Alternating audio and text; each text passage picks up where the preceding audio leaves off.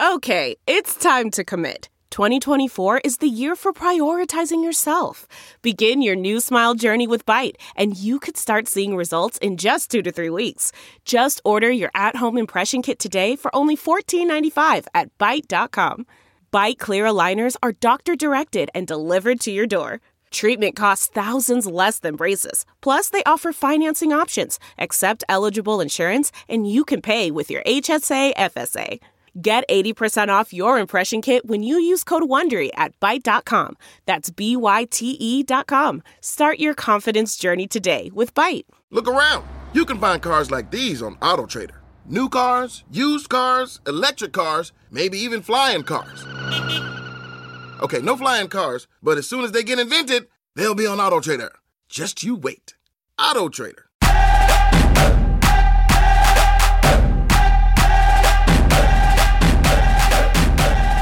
Welcome into a brand new episode of Rip and Roc, episode 17. We're talking a lot about the O's all star closer and his injury, what's going on with that, a timetable or lack thereof. Felix Bautista on the 15 day injured list. So the O's bring up DL Hall. What that means for this team going forward. Can they still get to the World Series, win the American League? It's a wait and see kind of thing. Uh, our thoughts on that. We're also going to talk about if Yennier Cano, another All Star, can be the team's long term solution at closer. If Bautista does miss the the rest of the season, if he misses an extended extended period of time, um, the buzz at Camden Yards, and by buzz I mean buzz. It's quite literal what I'm talking about. There was a buzz taken Oh, care of. I hope. If it's not taken care of, I may never return to the yard in my life because you know how I, how I am with bees. You know that's neither here nor there. Oh, yeah, everyone, if you haven't seen the GIF, check out my Uh, I think everyone's seen the GIF. You post it like at least once a day, guy. When Rocco tells me not to post the gift, you just A gift? the next Is it a gift or a a GIF? GIF. Is it a GIF? It's GIF? a GIF. GIF. Is it a GIF or a GIF? It's a GIF. I think it's a GIF. I've heard GIF, but I've heard GIF. I, I say think it's GIF. a GIF because peanut butter, GIF, spelled with a J. It's you know what? It's It's a it's like it's like Pam Pan, Pan, pan, the pan. Pan, I think pan I can help with the pan, pan lady. Or no, he got to he say? He goes, "Hello, Miss Lady." That's what he says. But then he goes, "Hello, Miss Lady. I, I can help with the whole Pan Pam Hello, Miss situation." Lady. Oh, it's silent. Perfect. Oh, it's silent, like pan. Yeah. think we could pull that off, man. Oh, it'd be great. We we'll, we, we got to get more into our, our artistic or our comedic sides. We are big movie people. We need to have an episode just going into some of our favorite movies or comedies or, or movie quotes, I should say. We'll save that for a different time. As we get off topic Of once course. again, because that's the theme of this podcast, the series finale against the Rockies. The O's do drop the series finale. They do win the series, though. They could have picked up that sweep. How Jack Flaherty's doing? He missed his last scheduled start, makes this one on Sunday. What our expectations are for Flaherty going forward, if they've changed, if they haven't, if he can still be the guy, the guy for this ball club going forward. Rips Tips makes its return. Still don't know what that means. Still don't know what it is. Won't know until you say it. Never do. Never will. That That is correct. Okay. Just thought you might wanted to add something there. Nope. Uh, the race for AL Rookie of the Year, like Vince Carter said after he won the dunk contest, it's over. It's over, ladies and gentlemen. It is over. It's not technically, not literally, but it's over. Gunnar Henderson's a lock. Lock. How he did it. Discuss that as well. Whip around the American League, what the rest of the AL is looking like, who the O's have to maybe not necessarily be worried about, but keep on their radar going forward. They're not. They're going to take it one series at a time. But Birdland, who you can keep on your radar as far as teams competing with the Orioles uh, for that AL title. Rip and Roc mailbag. It's open.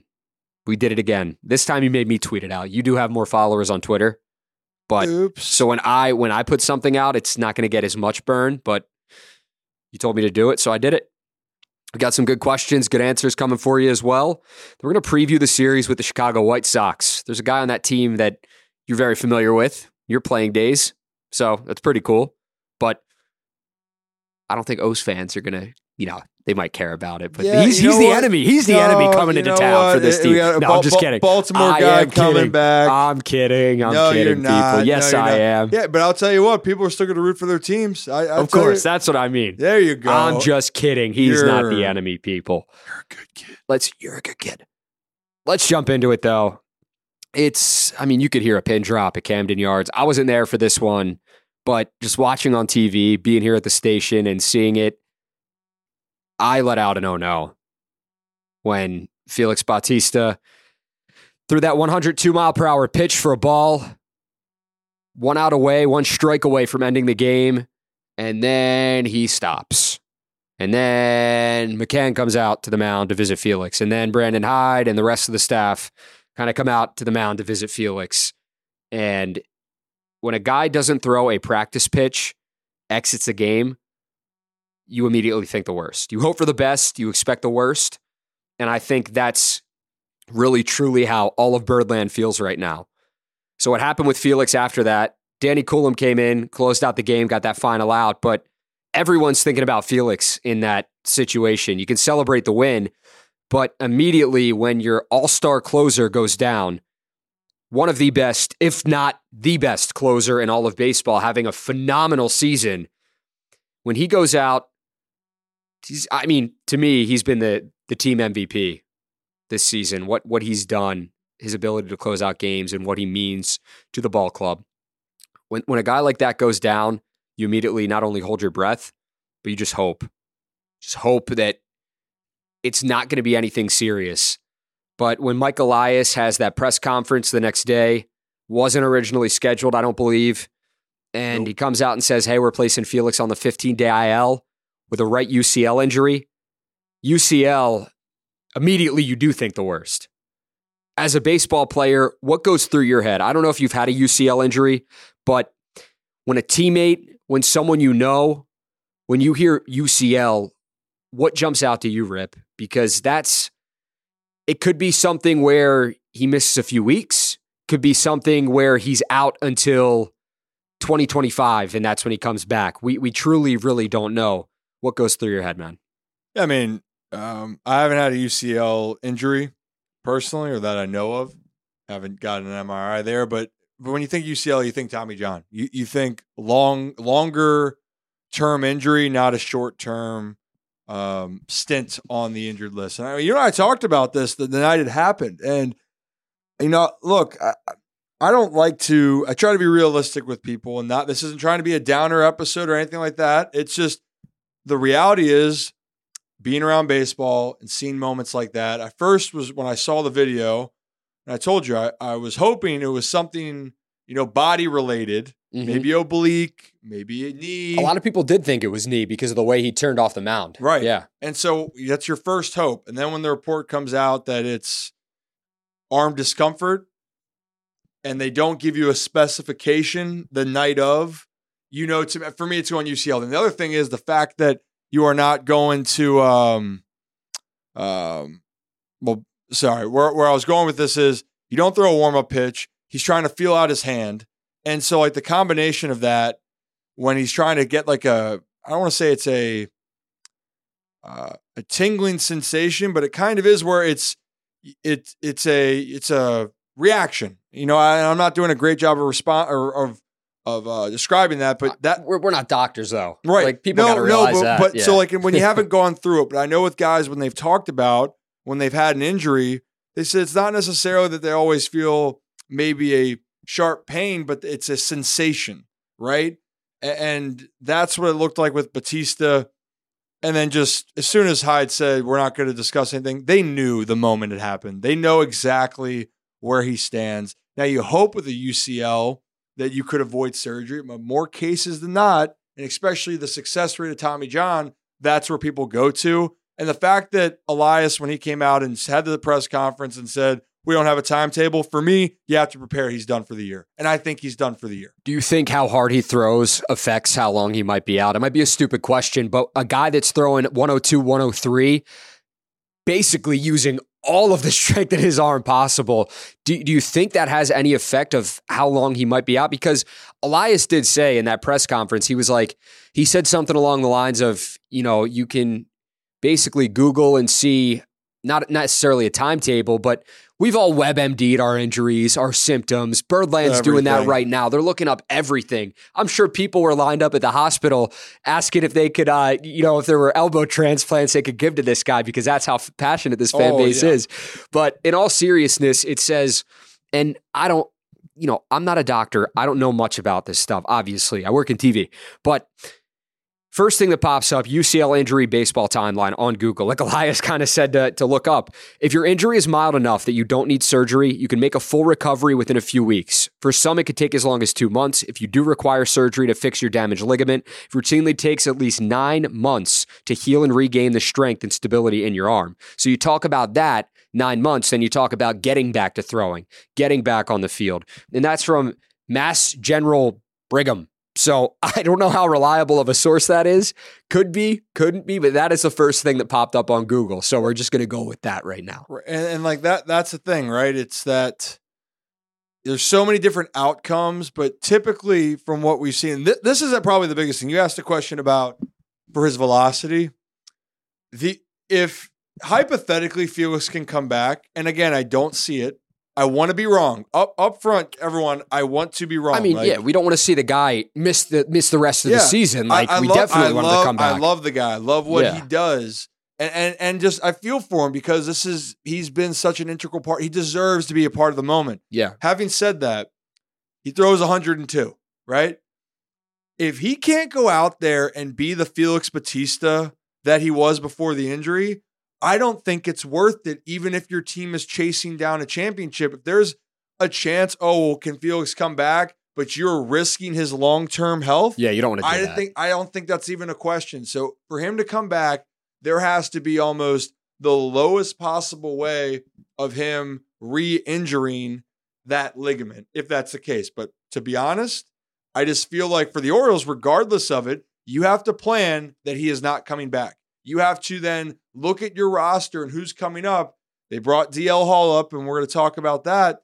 You have to start planning for life without Felix Bautista, just like we talked about in the in uh, spring training when Givens and Mhm. Tate were hurt to start the year. And we talked about it. You hope you can get him back. I said Givens was more optimistic than Tate because Tate had forearm issues. And that's the same thing. When Yeah. you hear forearm, still kind of tied in forearm UCL area, you get nervous. But hearing that, I'm going, well, that's an uphill battle to have.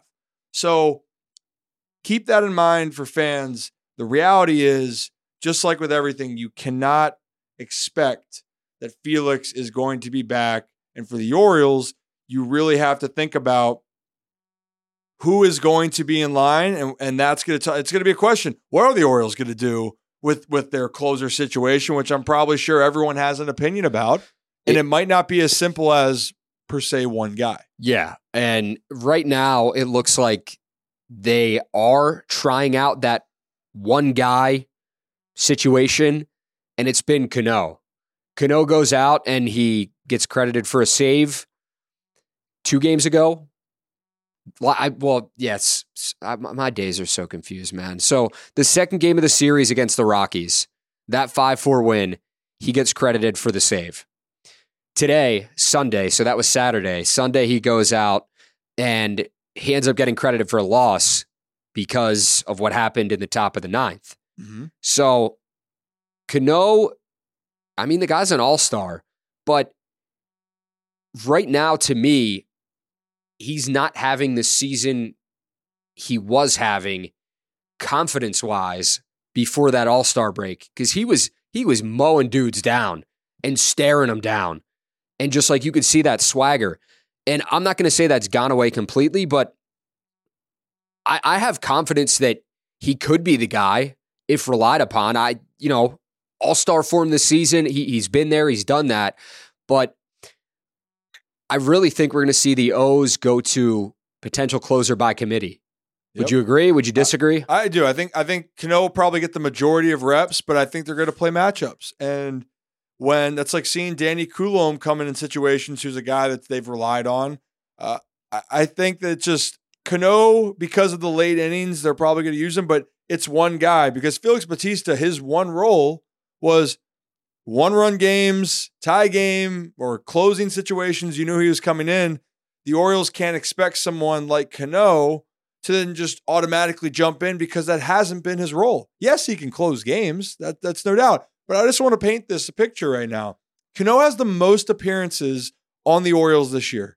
He's got the most innings out of the bullpen this year. He's got 63 innings on the season right now. And the only reason I'm trying to bring that up to everybody, this is his first year in the big leagues, a full season. He had 10 uh, games pitched between the Twins, or sorry, with the Twins in 2022, and 13, or and three, sorry, with the Orioles. So 13 total. And so if you go and look at his stats, yes, he's obviously pitched more in the minor leagues. That's not what I'm saying. But if we're going to go off the context, and it's interesting, Danny Coulombe was another guy that didn't pitch much last year in the big leagues, and and just again, it's it's the the moments change. But here's in the example. Last year, Yennier Cano in the big leagues, and while I have this, I'm to have his minor league stats to give context. He pitched 18 total innings. Okay, minor leagues last year, he pitched 40 innings. So he had pitched 58 innings for the entire season last year. And here we are, not before September, and Yennier Cano has already surpassed his innings limit for the last year plus, And his max that he had back in 2021 was 69 and two thirds. So we're getting close to how much he's actually dealt with. And so that's why I look at it more of it's a tough ask for somebody who hasn't been built up to do this type of role. And it's another thing when fatigue, you said it hasn't seen the same Cano, he is probably getting tired. Just because of this has been an unbelievable season, because it's been so unbelievable, he's been asked to do more than he's ever done. And that's going to bring on that tired arm. So, yeah, to save himself, you hope that the Orioles will probably use some more options. Like I said, he hasn't been bad. His ERA is up. He was 148 before the All Star game, 177 after the All Star game. Record before was 1 and 1. Record now is 0 and 2. Just looking at the pre All Star game, post All Star game splits and what we're looking at. In the batting average, his pre All Star game batting average against was 212. Now it's 244. It's not it's not terrible, but there there has been an increase in his stats in in a negative way. But I still think I don't think this guy's even close to being a lost cause. Like, oh no, no there's, could, there's, no lost cause. No, no, not that no, wasn't that wasn't what I was getting at. Yeah. I hope people listening don't think that either. Like, I'm just saying, like statistically, his his numbers have gone up Everyone thinks it's gone yeah. down. Yeah, they, gone they, down they, is what they, I mean. Yeah, they, they haven't been as as sharp as they were. Yes, that's that's and, exactly and also still the, his ex, the expectation rose because when you become so elite for a certain amount of time, mm-hmm. everyone thinks you're going to just maintain it, right? Yeah. and that and that makes sense because yeah, he was he was unbelievable before and, the All Star break, like, unreal. And so you're sitting there, and that's when people were saying about like, well, could Cano be the star or closer over Bautista? Which don't get me going on that again. but the the Cano that's you, you saw what his best looks like, so then that, that's what you eh, come to expect. The reality is it's hard to maintain that. I think just the biggest concern is the innings part. And it's interesting. Tyler Wells now is down and coming in the bullpen role, who does have some closing experience. And I'm not saying it's going to be him. There's another guy that I hope who there's one guy on the staff that actually has the stuff to be a dominant closer, but I don't know if his men- mental approach is there yet and mindset. But there's one guy on the team, and I know you know who I'm talking about. It's your guy. It's my guy. It's Fuji. It's Fuji. You're you're you're like the biggest Fuji stan I know. Yeah, and so and I'm not saying he's ready to be a closer by any means. He's not. And I believe it's a committee approach. Tyler Wells will have the experience when he comes up. He's going to come out of the pen. But man, there's one guy left in this bullpen that has similar stuff to, to Bautista that is wipe out. And if you needed an example of this, go watch the Mets almost immaculate inning and go watch him strike out Bo Bichette, Brandon Belt, and Vlad Guerrero Jr. Two of those three players, Guerrero Jr. and Bo Bichette, are two of the best hitters in all of baseball. And Brandon Belt is still a very, very solid veteran player. So my point is, no one else can offer that on the Orioles staff right now. Let me ask you this. I want to put you on the spot for mm-hmm. a question. If you had to pick one player in that bullpen going forward, we're hypothetically going to say Felix Bautista's done for the year. If that is the case, one guy to be the closer, to be the consistent closer, week in, week out, day in, day out, who would that be for you and why? If it's right now, it's. I mean, I'm gonna have to give you two names. If it was right now, Got to give me one. I know. Well, this is the point I'm going to try to make. If Wells gets called up, I, I probably would feel comfortable putting Wells in that and having Cano be the setup guy still. Okay, but he's he's still down in the minors right now as we speak. As of Right this, now, as of this pen, day, as of this day, Yeah. it's going to be Cano. But in a month, if the guy, if Fuji does what I think he's capable of, he can take over. Okay, So that's where I stand. It's Cano right now is going to get the first crack. But if Fuji becomes dominant and more dominant high leverage, which I really, I again, you guys, I, I will live and die by the sword with Fuji. hey, I respect it though. I I, do, I do, because you're consistent with it. and and, and I and, and if I'm wrong, so what? But I think in a month's time, that could be the guy that ends up closing out games for the Orioles because that's the type of stuff that can completely just shut down a team. It's not stuff for him as we see. It's just can he mentally put it finally all together. No, absolutely. And that's what fans are wondering too. Can, can he be the guy to help the team out? Like he he's had kind of a rocky road in his career, even with the Orioles. But if he smooths it out, think of like those potholes you drive over all the time. Like Mhm. once that road smooths out, it's so much better. And for Fuji, kind of that analogy, same thing. I mean, it'll be it'll be great for the guy because he does has have the stuff. I feel like his confidence just needs to continue to grow. I don't know if that's something that you know, you can develop over. I, I do believe it's something you can develop over time because you see just in normal life, you see shy people sometimes come out of their shell, talk to people more. It's like you get that swagger to you. And I feel like Fuji on the mound, he needs that as well. And I, I think the Orioles, their their staff, their pen is gonna is gonna help him along the way. And can I say one thing to go Absolutely. with Fuji real quick? And this is why that that outing against Houston, where people were looking at, that was the last glaring one. Yes, we know he had people against Toronto before that. This was before this er, circumstance. Fuji's, as far as control, was really off. 28 pitches, only 14 were strikes. You can do the math there. That's half. The next outing was Seattle, got through it. But since he then went to San Diego, and yes, after this outing, he went 11 pitches. He gave up two runs. I get it. But this is where it gets very interesting. 11 of pitches, eight strikes. Against Oakland, 16 pitches, 12 strikes. 16 pitches, 10 strikes, 16 9, which was, you know, he was wildly effective. But again, when you have the wipeout stuff, he was trying to go after Bichette, Guerrero Jr., and whatnot. That happens. And this last outing, 16 strikes on 23 pitches. My point, and also over his last four innings of work, four innings, two hits, zero walks, and six punch outs. Punchies. Punchies. So my point, if we're gonna hold on to recency bias here, and I know you can say that the the Oakland game wasn't high leverage. Toronto, it was it was a little bit more relaxed, obviously, not, not as high leverage. Colorado, the O's had to come back in that game, thanks to Gunnar Henderson, who we'll talk about. But four innings, six Ks, no walks. Fuji can if the Orioles are gonna go far, I'm gonna live and die with the sword. Always go far, Fuji's gonna be a big reason why in the bullpen. Okay. You heard it here first. Dude, there was a buzz at Camden Yards today. I mean, the stadium was quite literally buzzing. First inning, game got delayed. People are like, what's going on?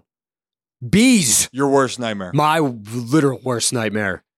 I would have been out of there so fast. You wouldn't, like, I wouldn't have been back until that got cleared up. I would have been gone. Bees Bees. honeybees. I don't care if they sting, they don't sting. If they're yellow with black stripes on the body or they have a stinger, they fly around and look like that, I'm out. Gone. What a wild delay though. I mean, we've seen it happen before in baseball and in other, you know, I had to other read sports. that. I had to read that twice. Yeah. I didn't. I didn't understand. I thought a delay. Initially, I didn't think it was about the game. I thought it was something else. But you know, shirts and pants. And something. Is that so? If we're gonna la- label up there, there's a fear for you. Like people are afraid of. I mean, physically getting stung. I don't want that either. Like I would run away too. Yeah. But is there another? Is there another creature situation where you're like, nope, I'm not having it. Not a big fan of spiders. I just don't like bugs in general. I'm not like a big like nature guy. Like I'll go on hikes. Yeah, I've you don't like before, nature very much. but like if there are like bugs in the tent or something like that, like I get like really like skeeved out, and I'm not a fan. yeah, you're not but a nature guy. As far as like actual fears go, yeah, thanks. Nature boy Ric Flair. Woo. Woo! yeah. Two claps and a Ric Flair. Woo. Um but bees are at the top of my list. It's bees and needles. But I've had to get blood work done over the last couple of years. I'm okay, but had two ER trips. So like I'm kind of like used to needles now. I still like hate them. I'll always ask the doctor or the nurse like if I can have the butterfly needle. Well, I used to do that. Now I'm just like, all right, I turn my head, clench my fist, and like whatever it is, what it is. Heights, another one. But like bees, I'll tell you this. I was I'm so afraid of bees. And everyone out there might call me crazy or laugh at me, but maybe you can relate. I would have to cut the grass when I was in high school or college. I think it was like early college years when I was at community college, living at home.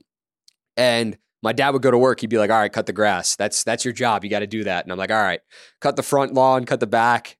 And uh, it would be like 95 degree heat, and I would cut it in a hoodie with my hoodie up, sweatpants, and like my sweatpants tucked into my socks because I didn't want to get stung by like a mud wasp or a bee, man. And if you would have watched me in the backyard cutting the grass, I would sprint with that thing with that lawnmower across because I was like, if a bee comes and tries to sting me, I am out. And like that's where the fear of bees, man. And it's Well, I not mean, like- okay, I'm I'm with you. No, I don't like getting stung by bees either. Uh, I don't think anyone actually likes it. If you are, I'm curious. Let us know. yeah, I will say this: I'm not a fan of snakes. That's like I, I I'm not. fair. I don't have the desire to own a pet snake. I don't really uh like it. Don't get ideas here. Um, I got a I got a golden retriever at home. I got I love my my dogs, my pups. But but you know what? I will say bug bites in general are really annoying, especially like late at night. I go and sit outside my house. We're gonna get back to baseball here in a second. But you sit outside and you just get bit left and right Yeah, and you're like, I'm just I want to enjoy a nice drink on on my porch, and and whammy, I got 38 bug bites. dude. Yeah, those. Well, th- that's like not fear, but it That's that fear. that stinks because sorry that, that, I went from no I no went no that's cool that's cool. When I thought about when you were talking about you know mowing the lawn and putting Yeah. okay No, it's the it's it no, that's the worst though because you got to wear sweatpants outside when like you're getting bit up or like wear like shoes as well when you're out on your back patio or something like that. That actually happened to me and I still get made fun of for this day. Um my friends think I'm what what's the is it is the word hypochondriac the one that like creates the uh let me let me- let me- it's more. I think you you worry about more things that happen with you. It's a hypochondriac um abnormally anxious about their health. Well, that yeah, that Yeah. is me because like yep. I'm people think I exaggerate too much. My friends, especially, they're like, "Oh, here we go with Rocco again." You know what happened to me on my birthday? Like having to go to the ER. Nuts. That wasn't fun. Everyone thought I was like not faking it, but they're like, he's being, you know, very dramatic. But when I went, I was in my backyard, got bit up. Like it looked like I I stepped in an anthill. And I had bug bites all up and down my feet because I think I was like barefoot in the backyard in the grass. And um, we, we had gone to Ocean City, Maryland the next day, me and a bunch of my friends.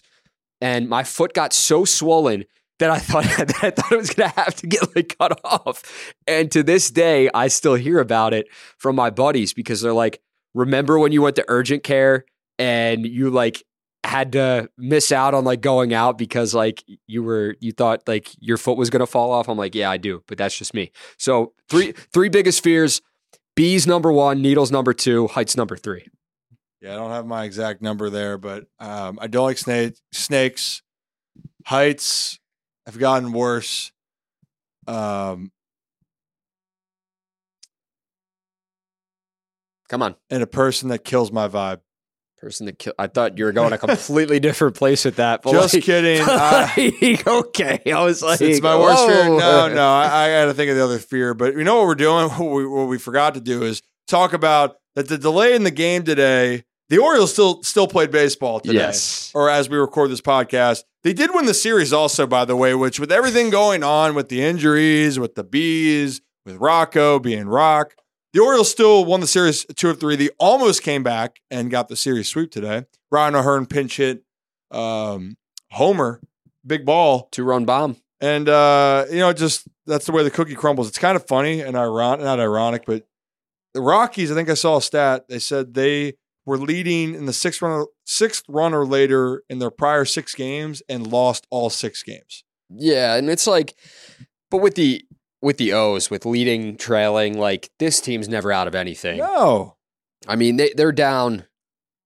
two, they're down three, they're down seven. It, it doesn't matter with this ball club. And when they were down two in the eighth, like were they ever out of the game? Absolutely not. Nope. Even if it's in the ninth. No, you got that O'Hearn pinch hit home run in the eighth that tied the game. They did end up losing, however, but it just shows you the fight of this team and what they're capable of. And hopefully they can carry that into the postseason. And that, that never goes away the No. rest of the season because that's something of value for a ball club. And that's not something that a lot of teams in the league really truly have all the time. Like you look at the good teams, they do. They can they can come back and potentially win like any game they want to at times. But but for the O's to be one of those teams, that's big for them. So Oh yeah, and and the other thing I'll say with this, I actually talked about this on the radio on on 105 earlier with Glenn and Rita. It was the Orioles losing Bautista hurts. Just obviously we know that, and because all the close games you felt like you're winning. But I tell you what, winning those games then each one, and this is the big thanks to Bautista. Your team believes, the confidence grows. That doesn't matter anymore after a while. I mean, the Orioles have 24 one run wins this year. That's the best in the American League. 40 comeback wins, second best in all of baseball. So, so our point is, even though you lose guys, once you believe you can do it once and twice and then again and again and again, now all of a sudden it doesn't really matter what's happened with your team. You're just so locked in on the moment, going, "We've been here before. Why, you know, we're going to do it again." The guy who pitched the series finale, Jack Flaherty, acquired by the O's at the trade deadline, he missed his last scheduled start due to what is being called general soreness. Happens, I'm Yep. sure. He goes five and two thirds, three earned on seven hits, a walk, three strikeouts, and a homer. He seemed like kind of down on himself in the locker room or clubhouse. Sorry, clubhouse in baseball, not a locker room, but you knew what I meant. But I don't think he had a bad outing. And he even said like his stuff was decent. He had decent stuff today. There were just a few pitches where he kind of let get away or didn't locate the right way. So 84 pitches. I mean, he doesn't get credited for the loss because he he did keep the O's in the game. And but- then O'Hearn hit the home run. yeah, and then O'Hearn hits a home run. So shit, Cano gets yeah. credited for the loss. But I think Flaherty fans might expect him to be better than he was today. I don't think he had a bad outing by any means, but I don't think this is a guy who's going to throw go out and throw a complete gem every single game for you. He could. I think he's capable of that, but I don't know right now if we're going to we're going to see that gem after gem after gem like fans might have expected at the deadline. But I think he's going to be a great arm for the rotation uh, continuing to go forward. Yeah, and I think that people, there's some fans, I can, uh, being on social media, frustrated that he's sitting out. They're like, well, we- you know, his toughness, you know, why isn't he doing more? It's like, we don't know the situation. No, we don't. and that's not fair. But what I will say is, is that you need him. You need him in the rotation, and you can say what you want, and you could say that he his mood doesn't fit the team. If we gave, we're giving the the amount of heat that Flaherty's getting is like how people treated Dean Kremer to start the year. And I was gonna say, like, they both have the Cali vibes, just like very like relaxed, very chill. And that's that's how Dean Kremer is. That's how Jack Flaherty is. They're just very like chill guys, and they might not always wear their hearts on their sleeve when it comes to their emotions. Yeah, and well, then also people in general too are were quick to jump on Dean, and then now everyone's like, "Oh wow, like Dean pitched well." It, they go back and forth with Dean, which I don't think's fair, and I think Dean's been unbelievable after the month of April. Hmm. With Jack Flaherty, I want to read something real quick. Since July first, this was uh, his before he came to the Orioles from the Cardinals. These had a variety of starts. Now he's had four starts with the Orioles, and he's had Uh, this is in his last nine starts. I want to read you some lines real quickly here, okay? So it's documented Rockies, Padres, Astros, Blue Jays. He's given up three runs, seven runs, three runs, one run. So three of the four games give this team a chance to win, right? Let's go back to the five starts before he came to Baltimore. Let's go back. Diamondbacks, five innings, three earned. Cubs, six innings, four earned. Nationals, six innings, three earned. Miami Marlins, six and two thirds, no earned. New York Yankees, six earned, six innings, zero earned. So you're hearing this right now. If you want to look at his starts, he has given the Orioles, eh, or not the Orioles, he has actually put together a string of pretty consistent starts. And it's might look because of his ERA of going, well, man, what is going on? Yeah, that's that's what pops out on the screen when you're looking at. But his, but his but his last nine starts, yeah, he had one game where he gave up four earned runs, which he gave, he went six. I'm still saying that gives you a chance. The Padres one's really the only outlier. Every other start has been three or below. So Yeah. my point, Flaherty needs to be healthy, and, and quite frankly, he needs to help be healthy to help this rotation. But he's fully capable. I just think it's always recency bias with Flaherty. And today's an example. You're coming off, people are frustrated. The Orioles lose a game against a bad team. But they won the series. And so it's just we want to find kind of a blame guy with it. Give it time. Now, if he's not good for the rest of the year, rightfully so, you can make your point. Yeah, absolutely. I completely agree with that. He's, I mean, yeah, you look at his August starts, all with Baltimore, because that's after they acquired him. He had made four starts in the month of August. One and two record, 6.41 ERA. In July with St. Louis, he went three and one with a 303 ERA. So his ERA is up. It's in the sixes, which isn't great to look at. Like as as a fan, as someone who enjoys the game of baseball, when you see a six ERA in a month, you're like, all right, what's this guy doing? But I do think Flaherty can get it together. I don't think he's been terrible, aside from the the one outing he had where he really got beat up. I mean that that that was rough. The one against San Diego, San Diego when he gave up seven And earned, that inflates that was stats, too. exactly, and that was that was the tough one. But let's give the guy a chance. Let's see what he does for the team going forward. And like you said, if he ends up stinking it up, his last like four, however many starts he's going to make in a row, and he's terrible in the postseason, fair. Say what you want. Yeah, players are honest too. Like I was a guy, if I if I sucked, I sucked. You know what? But for me and watching Flaherty, personally, this isn't a guy that I think stinks. I don't, think he does either. I think I think I personally think Flaherty is actually going to be really good, and the same people that were doubting Dean Kremer are probably the same people that are doubting Jack Flaherty. Could be. And I think that Jack Flaherty is going to have a great month of September. But my biggest concern for him is you need him to be healthy. Because if he's Yeah. not healthy, then it leads into the frustration of saying, well, man, this was a guy we were counting on because we traded for him. And if we don't have use to him, it's a part of the game. But that becomes disappointing. Not his outing so far. Three or four games, he's given his team a chance to win. This is it. We've got an Amex Platinum Pro on our hands, ladies and gentlemen. We haven't seen anyone relax like this before in the Centurion Lounge. Is he connecting to complimentary Wi Fi? Oh my, look at that, he is! And you will not believe where he's going next. The Amex dedicated card member entrance for the win! Unbelievable! When you get travel perks with Amex Platinum, you're part of the action. That's the powerful backing of American Express. Terms apply. Learn more at americanexpress.com slash with Amex. The spirit of performance is what defines Acura. And now it's electric. Introducing the ZDX, Acura's most powerful SUV yet. Crafted using the same formula that brought them electrified supercars and multiple IMSA championships, the ZDX has track tested performance that packs an energy all its own. Unlock the energy and order yours at Acura.com.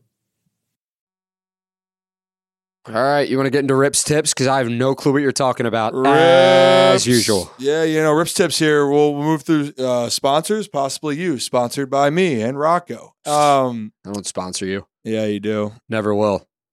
Not today. Not tomorrow. Okay. Well, Rips Tips. Um, no one's gonna always feel. Most people aren't gonna feel sorry for you. Um, you're gonna have a lot of people, and it doesn't mean you're not gonna have a support system. A lot of people are going to support you, the ones that care about you, uh, your family, your friends. But out there, no one's gonna look at you and go, "Oh, woe is that person." And the reason why I'm pulling this example, uh, look what's going on right now with, with the Baltimore Orioles and and the Tampa Bay Rays, two teams.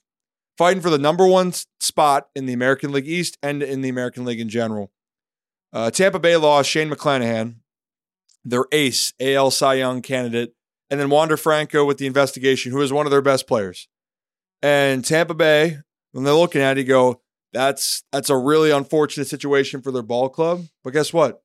No one's gonna feel, oh, woe is me for Tampa. And Tampa's not gonna feel sorry for themselves either. They got to go out and win. They're two back from the O's as we're recording this right now. They're not giving in. That locker room is saying, we're going to try to, to take this into our own hands. We can't control anything else.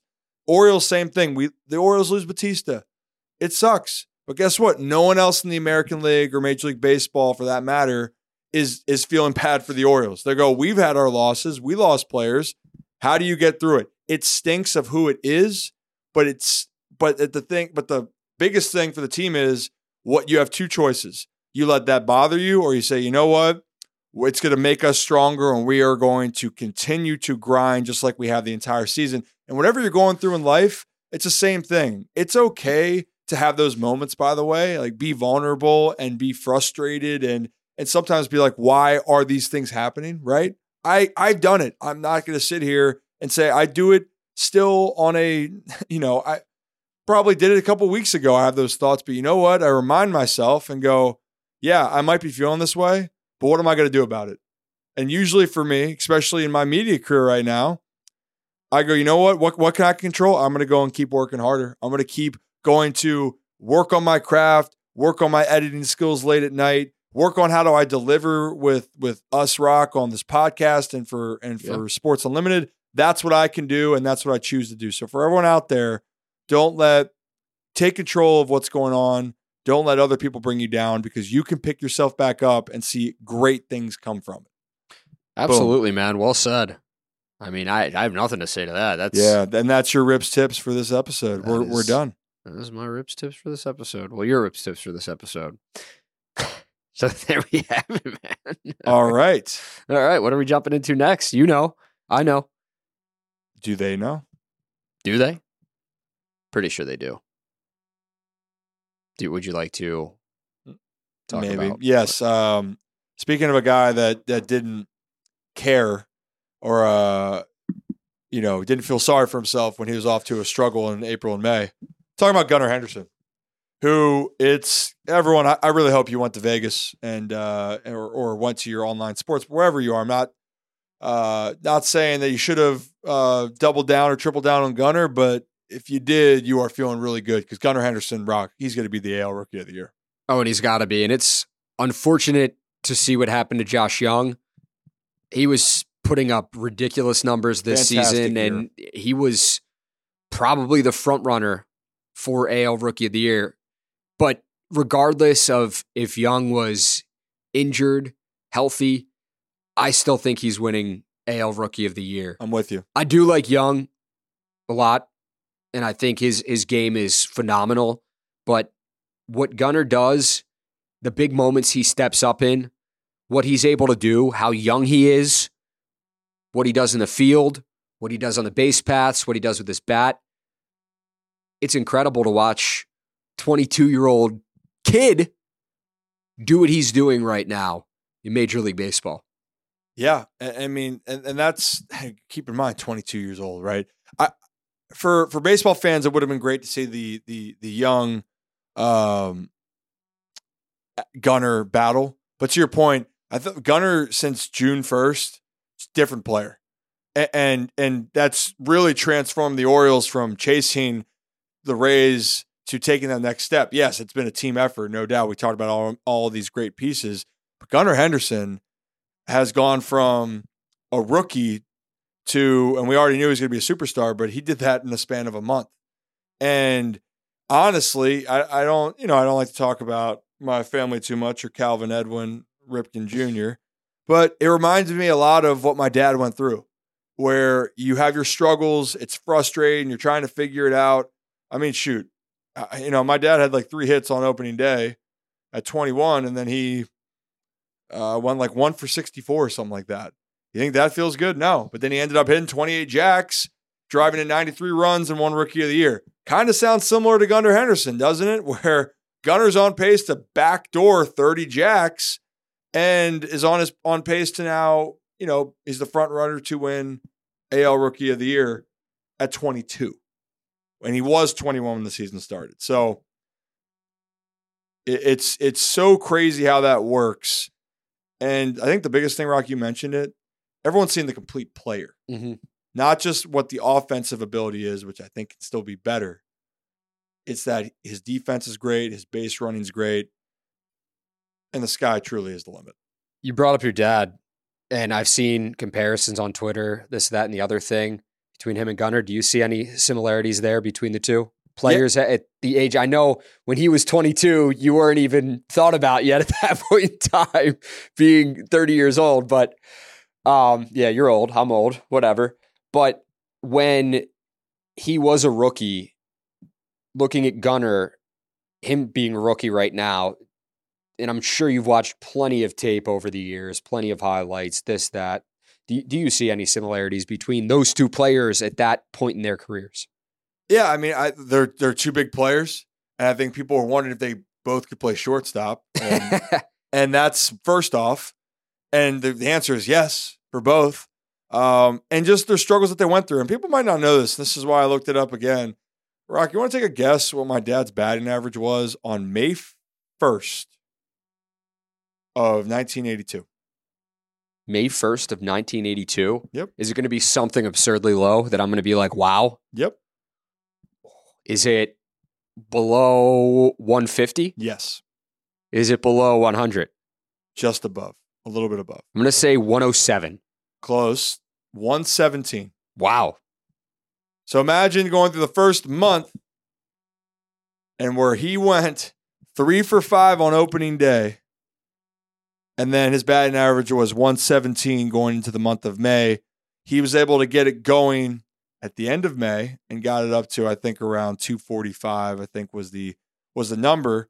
And that had his ups and downs and and and kind of settled in a little bit. But the point being, I think the adversity, just the path seems so similar. The adversity, and what I love the fact for my dad was Earl Weaver giving him a chance because Earl said, "Hey, we trust you." It was Brandon Hyde in this front office uh, saying, "We believe in you." Mhm. Yeah, they're going to rest. It's a different day and age. My dad played every day. Yeah.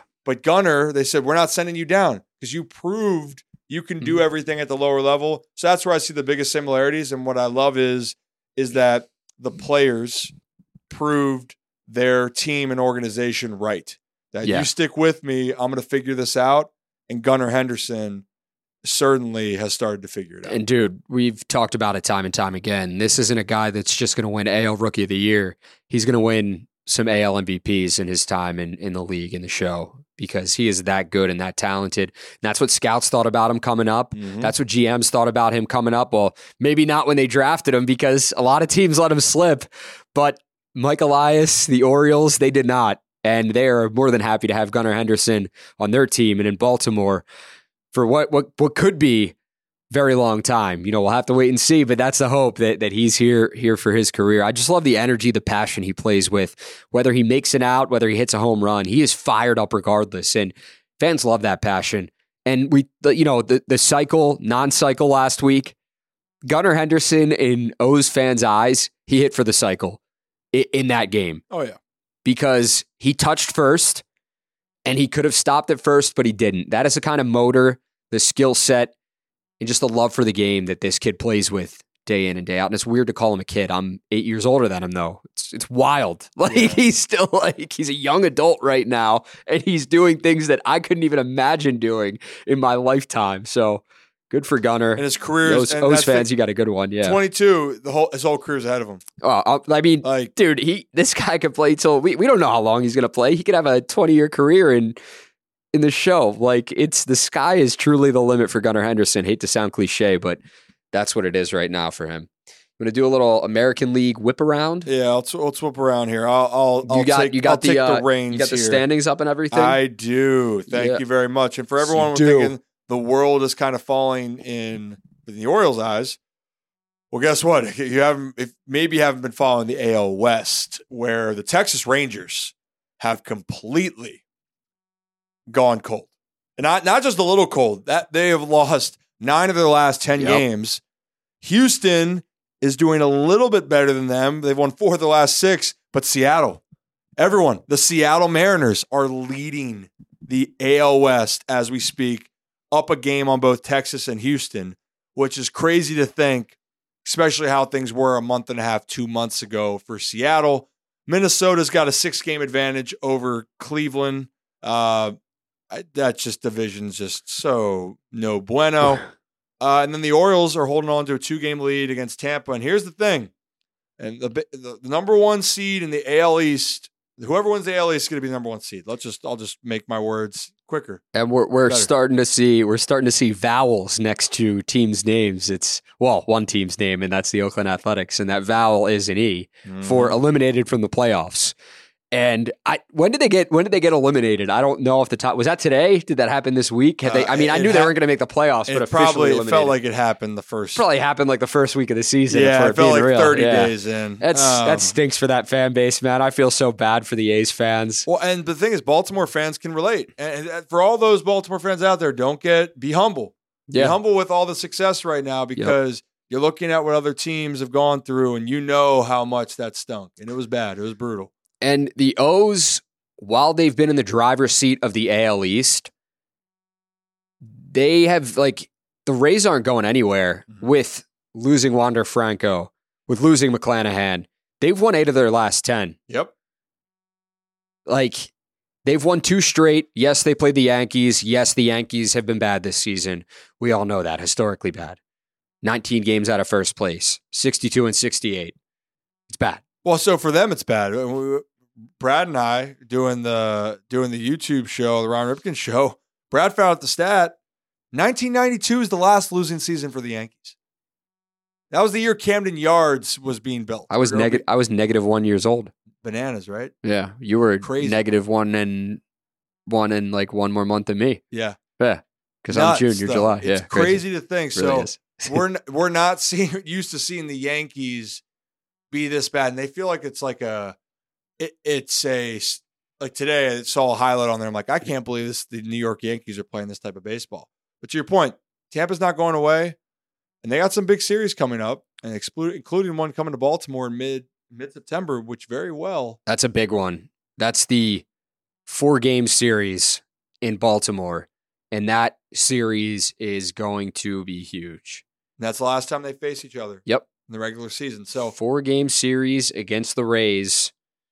Thursday, the 14th of September, Friday the 15th, Saturday the 16th, Sunday the 17th, and I expect Camden Yards to be packed for that. you know who's going to be doing Baltimore baseball tonight pregame show that week? Who's that?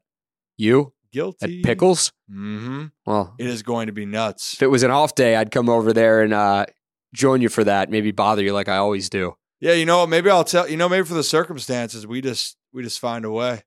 Just find a way. Yeah, we find a way to get you down there for it. But the point being is that's gonna be that that that's gonna be the series, regardless what's gonna happen the next next two weeks or so. That's gonna be it. And and a lot of baseball has to be played between then. But man, um, I'm really proud of of how these teams have handled it. Honestly, I can't wait. I'm a big baseball guy. I love I want the Orioles to do well, I love the team, but I really respect the hell out of what the Tampa Bay Rays Rays are doing right now. Just looking at the upcoming series, the one in Boston. So I'm going to be off that week, the third to the 9th. Mm-hmm. And I didn't even realize because how often, like, I have the calendar, but I'm not thinking in my head, oh, the O's go to Boston this day. Like, when it comes up, it happens. Like the Rays series, I know all about because that's like marked down on the calendar. Like, you know when that's coming up. The Boston one was not on my calendar. Like, I'm just like, okay. The, the reason I'm saying that is because, dude, I think I'm going to take my first trip to Camden Yards. I'm going up to Boston to uh, see Ariana for the Oh, you say you're week. taking your first trip to Fenway. Yeah. Or sorry, did I just say Camden Yards? Yeah. Yeah, I got Camden say, Yards in my I head. know you've been there. Yeah, I've been to Camden Yards a lot. That was sorry. That was like me thinking about Camden Yards and saying and saying, you know, or thinking another thing. But I will be taking my first trip to Fenway, and I, I thought I was like, I asked Ariana, I was like, we could be doing anything this week. It's like it's you know, it's a week we have together. What do we want to do? And I like you know, planted a little seed in there. I just said, ooh. the O's play on Friday night. I was like, I know it's like our only Friday night we're gonna have that week because she travels for work, but it's like threw it out there. I, I will I- say this: if for people who haven't been to Fenway, Fenway is still one of the most for me. If you're a baseball romantic, it, it's you got to go, and you're going to be in Fenway in September, where the Red Sox are still fighting for a playoff spot. The Orioles are good, are right here. You're going to love it. You guys are going to love it. Uh, Fenway is one of my fa- favorite uh, ballparks I've gotten to visit over all the years. It's it's uh I'm pumped. I've been there for my dad ref the Harvard Yale game at Fenway, so I got to go to see a college football game there, Right. but I've never seen a baseball game there. Yeah, and I put I posted like I posted it in the uh, text message we have, and I was like, the O's play the Sox Friday when I'm there in Boston. I was like, we don't have to go, but I thought it was cool, just like saying, you know, like we don't have to, but and I wasn't even I didn't have an ulterior motive there. I was just like, if we want to go, whatever. And then she goes, we should. I've never been, and I was Oh. like, let's lock it in, let's go. So we're getting tickets going to that Friday night game between the O's and the uh, the Red Sox at Camden Yards, and I will definitely be posting Fenway. Park, not at Camden Do I Yards. keep do I keep saying Camden Yards? yes, you do. Oh my god, man! I'm just like I'm thinking about Camden Yards so much. Fenway Park. Sorry, I'm not that dumb. I know the the Sox play at Fenway. Yeah. I, I just hope I don't say that on air. That's that's why you got me. I know. Yeah. That's why Thanks. I'm here. Thanks. Sorry to go on that uh, that tangent. Talk about that. But that's the thing is, it's going to be I'm fun. pumped to go to Fenway Park. Fenway Park. Why do I keep saying Cam? Why did I keep saying Camden Yards for that though? What's wrong with my brain tonight? Been a long week, man. That's Sorry, that's guys. different question. Trust me. I know the O's play at Camden Yards, the Red Sox play at Fenway Park, but I'm just we'll, we'll take, my we'll take right Rock. We'll, we'll get we'll get the uh, we'll get the the books out and we'll have Rocco. I'm just- I'm just There's so a excited. whiteboard right here. here. I'm we just so excited to go to another game at Camden Yards. Yeah, you know, like, way way to try Monday. way to try to recover. I think there. I'm going Monday Red Sox Tomorrow. Fenway, tonight. Orioles, Camden. You know what? You shut your mouth. All right, let's dive into the Rip and Roc mailbag. We brought that back for this week. Um, you got the questions ready. Want to read them off? You have my Twitter popped up. You want me to? Yeah, you go for it. Okay. I'll ask you some. and then ask me some. so, and just to make sure, uh, wh- how are we doing with time right now? we're doing all right. Okay, We're fine. we're fine. Okay. not Here kicking out yet. All right. Well, just um, so we'll we'll start with this. There's one saying about what effect does one guy who doesn't fit have on a clubhouse? Does it translate to the field? Can you spot him by on-field behavior? You know, and I couldn't tell initially. This was by Fiddleback uh, Productions. I don't know if that's necessarily talking about a specific player on the team right now. And I know a lot of people. I've I've heard some things about Jack Flaherty, which again, don't think that's fair. But as far as do you what what effect does one guy have on a clubhouse? Well, when you have a strong culture, the the the veteran leadership will will be able to weed that out, even if pe- people see it. Like that's a thing, and the Orioles have strong leadership with that. Kyle Gibson, James McCann, Adam Frazier, Aaron Hicks when he's healthy too, or when he's around. Those guys aren't going to put up with it, right? So I will say that it's the inexperienced leadership in a clubhouse, and even the younger guys. This Orioles team is very accountable. So to to uh, people from the outside, that that that's my answer. Um, if there is something wrong and the team is not playing well, like probably in years past when the Orioles weren't as good, yeah, there there would be some issues and you could visibly tell. But but for right now with this Orioles group, uh, this is probably one of the best atmospheres I've seen from them and and uh, from a team standpoint and a leadership standpoint. Okay. Is that cool? Do you want to add anything? No, I, I completely agree with that. I don't think, and I, I do believe that they're talking about Flaherty yeah. without talking about Flaherty there because I, I clicked on the profile and checked and it looked like they said something about Flaherty as well, Fiddleback Productions. But I don't think Flaherty's checked out. I think he's happy to be on a winning team. for sure. And, and you never know, like if you think he's checked out, you really never know what guys have going on in their personal lives or, or, you know, players. I'm not saying he does, but you truly never know. mm-hmm. So could he have something going on? He could, Yep. but I have no clue. The Jack Flaherty, I think we just saw Jack Flaherty, who is actually sore, who's coming off a rough outing, who needed maybe a little bit extra rest. Today in the clubhouse, did he seem a little off? Yeah, a little bit. Looking at the, you know, when we when we pulled the sound from after the game. But maybe that's how Jack Flaherty just carries himself. Maybe that's how he's carried himself. He he is still the new guy, the new kid on the block here, maybe trying to find his way and fit in. So um, maybe that's something to keep an eye on going forward, but I, I don't think it's there's no red flags out there from Jack Flaherty right now that I'm really picking up on. And I, I I'm with you on that. I, Yeah. I agree. All right, let's jump into the next one. All right. So, um, Jake asked, how commonly do teams invent phantom injuries just to give players a break while clearing a roster spot? It certainly seemed like the O's invented some phantom injuries for Voth and Cionel, but they've come back looking so much better that maybe they didn't. Um, in those cases, neither of those guys uh, actually were, were phantom. They were they were dealing with something. I can tell you guys that personally. Um, I wouldn't say the teams necessarily. Uh, I, there was there was a thing in the minor leagues where you can go on the Phantom IL, where there's guys where some cases in the in the minors it was mainly because they didn't want to get rid of you, but they didn't have a spot for you at the time, right? And or they're trying to hold on until another move is created. At the big league level, it's kind of hard to get away with that because usually you need those guys. Um, one that was unique though was Tyler Wells being sent down to double A and not be given a rehab assignment or put on the IL. That one was different because that usually doesn't happen. You usually send the guy to AAA. However, eh, the Nationals used to do it when their AAA team was in Fresno. They would send guys who were going to be to their big league team to Harrisburg to keep them closer. Uh, so that's the answer to that question. For those two guys, though, Perez and Voth, nah, that one's not a phantom injury. But the phantom IL is definitely a thing in the minor leagues for sure. I would have no clue because I didn't play at the level of baseball you played at, but you know, I'm just going to go with what you're saying there. I don't I don't believe they're creating the phantom injuries. Do, does it happen in baseball? Probably does. Has it happened with the Orioles before? Probably has, but like you said, in those two cases, I, I don't think it has either. Yep. I yeah. We said what we said. Um uh, Steve asked, "What if anything do? What if anything do the players make of John Angelos's comments?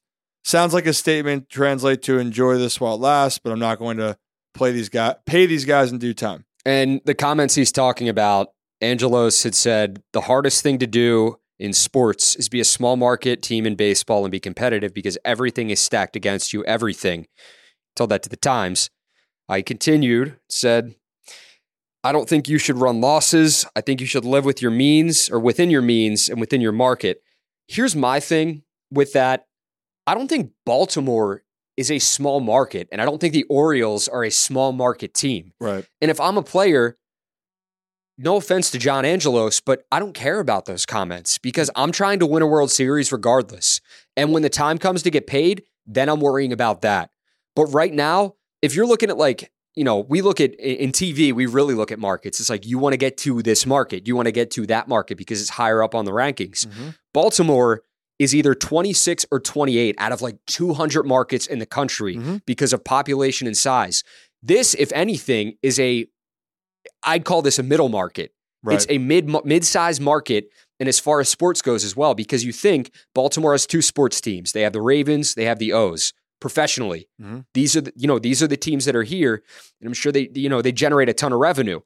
So here, this is a middle sports market. It is not a small market team. Like if you want to treat it like a small market team, I don't know if John Angelos does or not, but if you're going to treat it like a small market team, then it's going to be a small market team.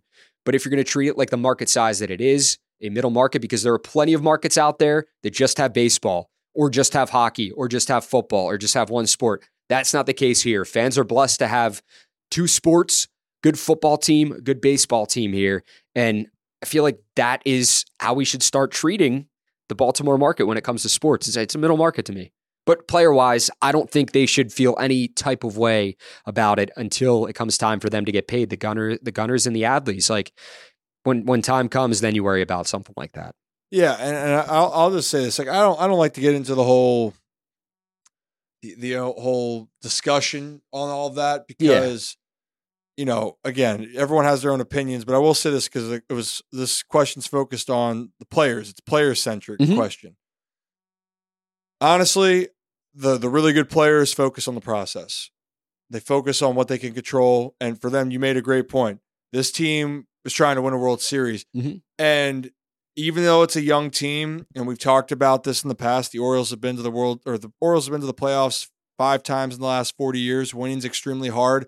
Guys, their childhood dream is to make the World Series. That like you play in the backyard, game seven, bases loaded, like you're trying to hit home run or make the final out, whatever it may be. Like that was mine was hitting the was you know hitting a grand slam in game seven. Like that was the dream, right? So the, a lot of these players, you're focused because you don't know if you're going to get to it, and there's so many things you can't control, and you're going to find out in the baseball world or even in life. So many things are out of your control, but you can control what you can do, and that is how you conduct yourself, how you carry yourself. Uh, and I will say this as far as why I want this focus so much on the players and the team is because when I say that winning's hard, and this is the other part of it, if uh, when I've asked my dad in the past, if I told if I told him after his second year in the league, you would never go back to the World Series, you would never have another chance like that, he'd probably say you're crazy. And if I said, yeah, you're going to play 20 years and you're never going to get one more chance. So 18 seasons, he played two already, 18 more years, never would go back to the playoffs. He'd say you're crazy. But then you look back and you go, man, um, I really relished that 83 moment. I thought there was going to be more, but just like there is in life, there's no guarantees. No, absolutely. And that's really all we'll say about that right now. And I, I think you hit the nail on the head with that. But it is what it is. For the players, they're going to focus on baseball. They're not going to focus on what else is said. Do they see it? Probably. But I, I really don't think they're going to feel some type of way about it um, right now. If I'm a player in the clubhouse with the chemistry and everything that's going on right now, you, you don't want anything to distract you from that ultimate goal, and that's winning a World Series. Mm-hmm. I'm with you. Do we answer one more? Or we, we yeah, let's answer one more. We're good on time. No, the no, uh, the we are recording this right now. It's 10:30. Usually I'd go on and I'd be running out the door. Hey, are you good right now? Since yeah, I'm good. The Texans and Saints are playing on Fox 45 right now, so we don't go on until that game ends. So I have plenty of time. All righty. Well, then we'll we'll answer one more question. Yep, one more question, then we'll do a quick preview of the White Sox series, and then we'll get out of here. Yeah, then we're out of here. So last question.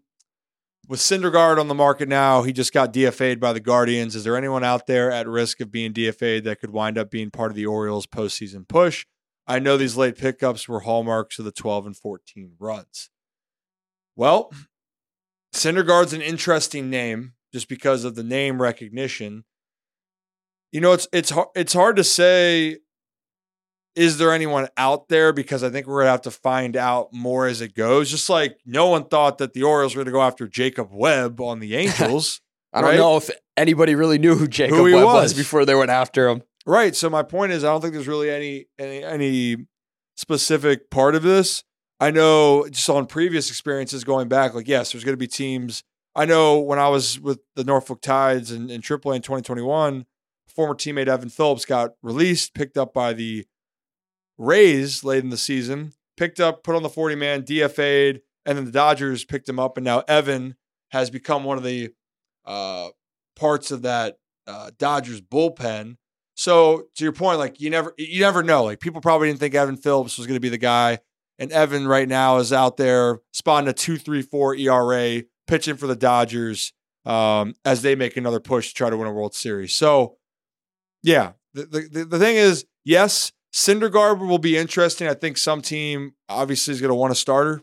It's just going to depend on He was on the Phillies roster. They went to the World Series last year. yeah. It just His his best years are behind him, but he'll be wanted by somebody. yeah, I, I don't know if that's going to be the Orioles, but hey, if they if they view it, then then they'll do it. I was a little bit If they view it, surprised. then they'll do it. I like that. yeah, if- Little, little rhyme. Little, yeah, little you know, poet. I'm all about it. poet, and you just don't. It know is kind of shocking though that you make you acquire the guy and then you all of a sudden get rid of him after four or five starts. I think there was. I'm not. I'll play the hypothetical game here, but I just would feel. Was there something else going on there? Because if you make an investment like that, Mhm. usually maybe you let it out for the rest of the season, not just give up on it after four or five starts. All right. Well, with that being said, thank you guys for your responses, your questions. We really appreciate them. Um, we're we might not do the mailbag every week, but when we do, we really appreciate you guys tuning in and interacting with us on Twitter and other social media platforms. It kind of makes this podcast what it is. And thank you all for sending in your questions this week. All right, the O's have a big three game series coming up. Every series is big. I just like to call the next one big as well. Huge. With the White Sox, they are coming in Monday. That will be tonight if we are talking about you listening to this podcast today. Monday, Tuesday, Wednesday. Then they head out west again for a six game road trip, three games with the Diamondbacks, three games with the Angels. White Sox series. It's the one in front, though. You got Grayson Rodriguez getting the start. He's the probable pitcher in game one against Kopech. You got Kremer against Scholtens. And then you got Gibson against Cease. Three games against the White Sox. What are your thoughts? I think they could take two or three, win another series. Uh, Um, it- potential sweep. they're expected to win the series, right? Yeah, they- Teams. so the, what the Orioles have done so well so far this season is take care of the teams they're supposed to take care of. And if, even though people don't like that they didn't take three from the Rockies, you still won another series. You know, you stack up winning series, and the motto, Rock, you know it. Avoid sweeps, win series. Win the series, and if you can't win it, avoid being swept. Actually.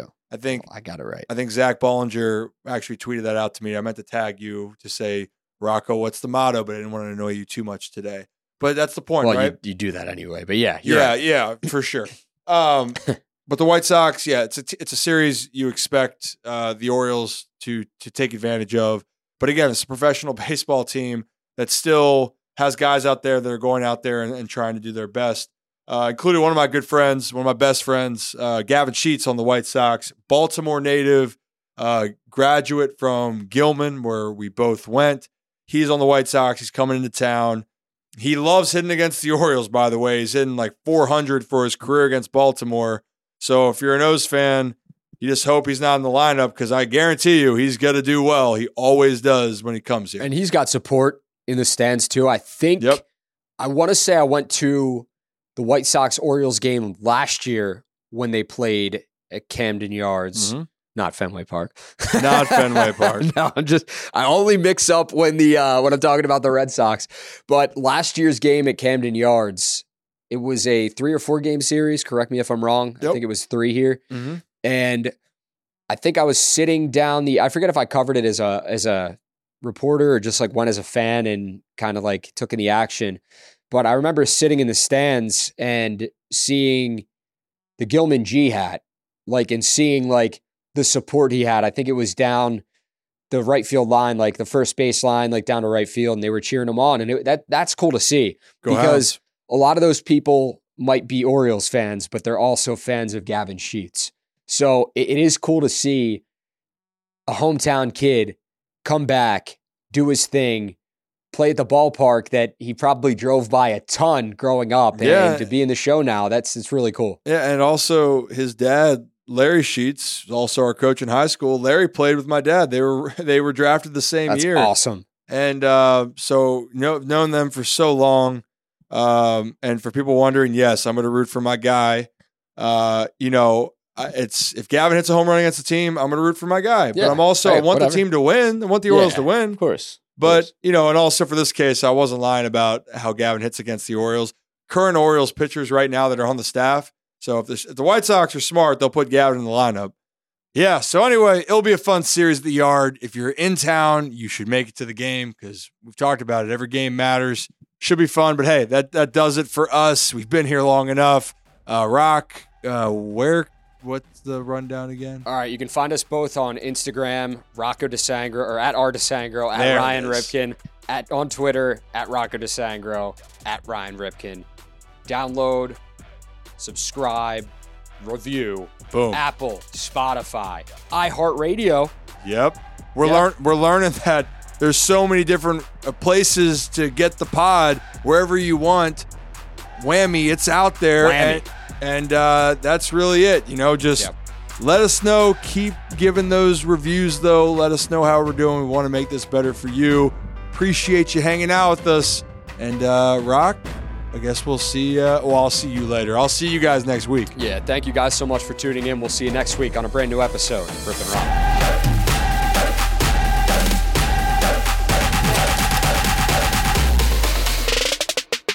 One, two, three, four. Those are numbers. But you already knew that. If you want to know what number you're going to pay each month for your car, use Kelley Blue Book My Wallet on Auto Trader. They're really good at numbers. Auto Trader.